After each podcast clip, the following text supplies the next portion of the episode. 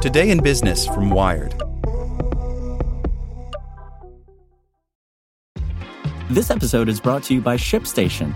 You know, some things take a lot of work, like sending little robots to far off distant planets. And just as that's challenging, so too is running a successful e commerce business, especially when there's so much to do. So I want to introduce you all to ShipStation. Now, I love using ShipStation because of its easy to use dashboard, which makes managing orders and printing labels a breeze and super smooth. Oh, and the customer service is just out of this world.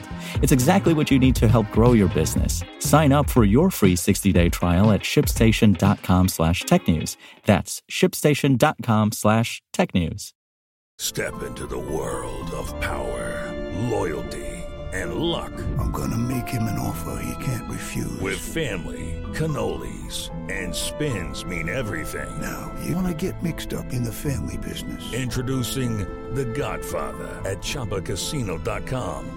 Test your luck in the shadowy world of The Godfather slot. Someday, I will call upon you to do a service for me. Play The Godfather now at ChumbaCasino.com. Welcome to the family. No purchase necessary. VGW Group. Void where prohibited by law. 18 plus. Terms and conditions apply.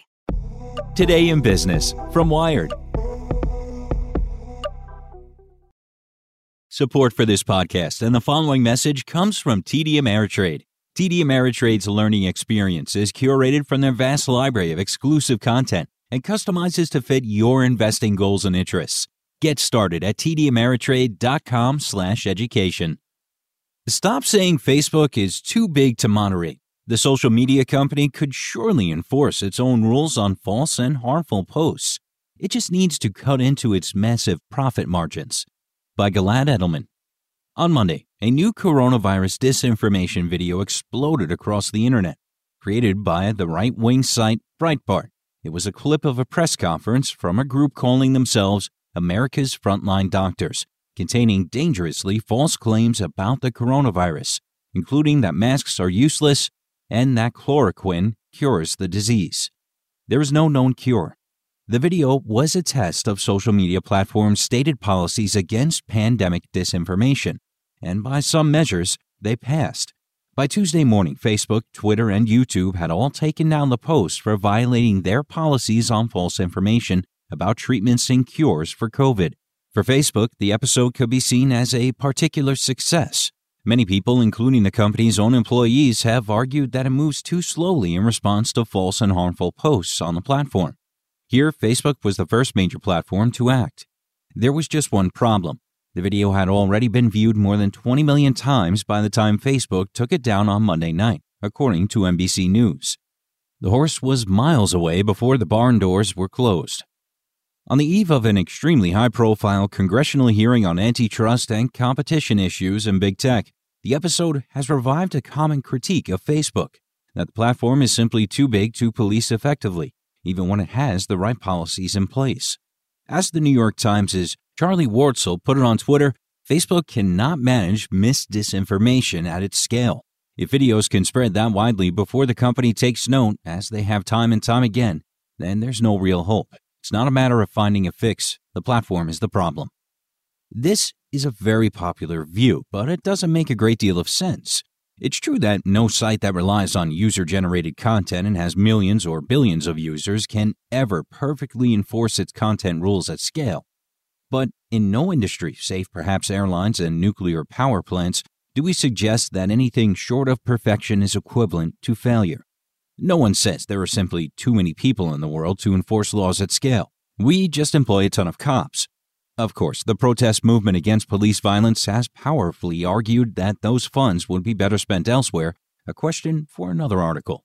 The issue is whether Facebook can get from where it is now, taking so long to crack down on a flagrantly misleading video created by one of its own official news partners that it was already seen by tens of millions of users, to a situation that doesn't lurch from one disinformation crisis to the next. And there's no reason to think it couldn't make progress toward that goal if it only invested more resources into the task. They need to hire more content moderators, a whole lot more of them. Said Jennifer Grygiel, a communications professor at Syracuse University. It's a myth to create this concept that it's too big to moderate. There's too much content.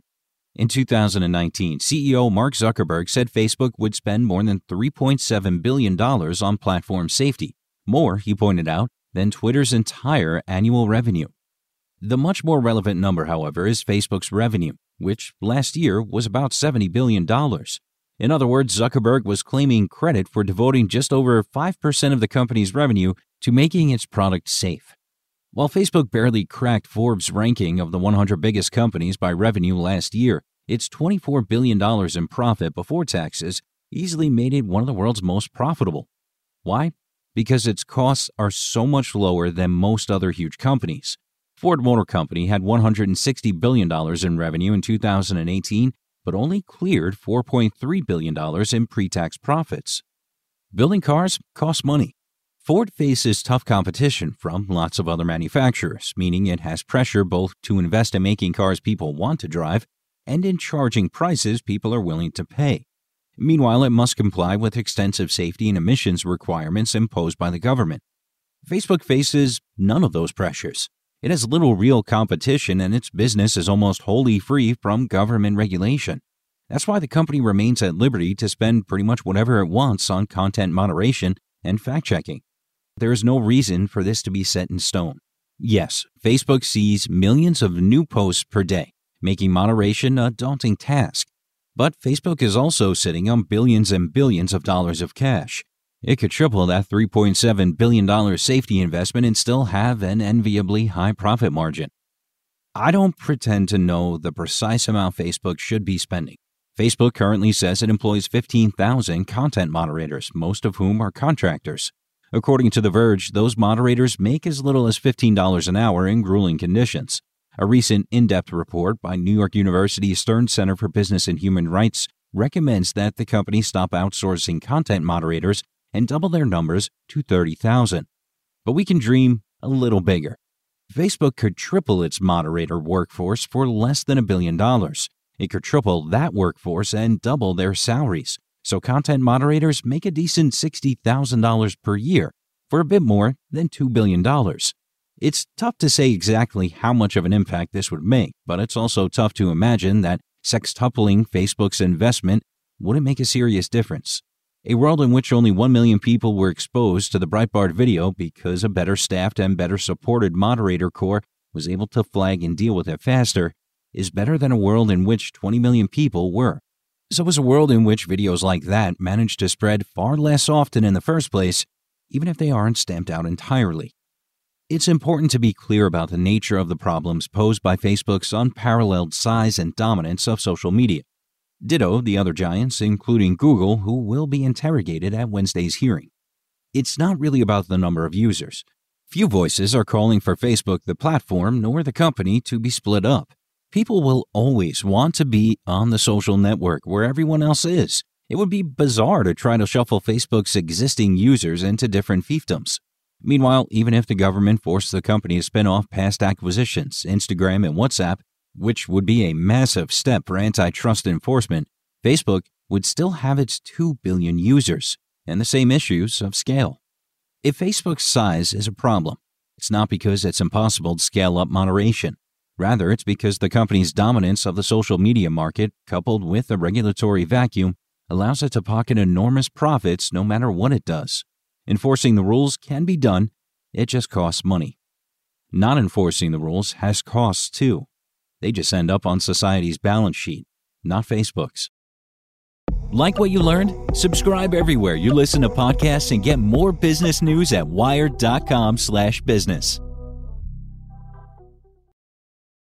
Hello, it is Ryan, and I was on a flight the other day playing one of my favorite social spin slot games on chumbacasino.com. I looked over the person sitting next to me, and you know what they were doing? They were also playing Chumba Casino. Coincidence? I think not. Everybody's loving having fun with it. Chumba Casino is home to hundreds of casino style games that you can play for free anytime, anywhere, even at 30,000 feet. So sign up now at chumbacasino.com to claim your free welcome bonus. That's chumbacasino.com and live the Chumba life. Purchase necessary. VGW Group. Void were prohibited by law. See terms and conditions. 18 plus.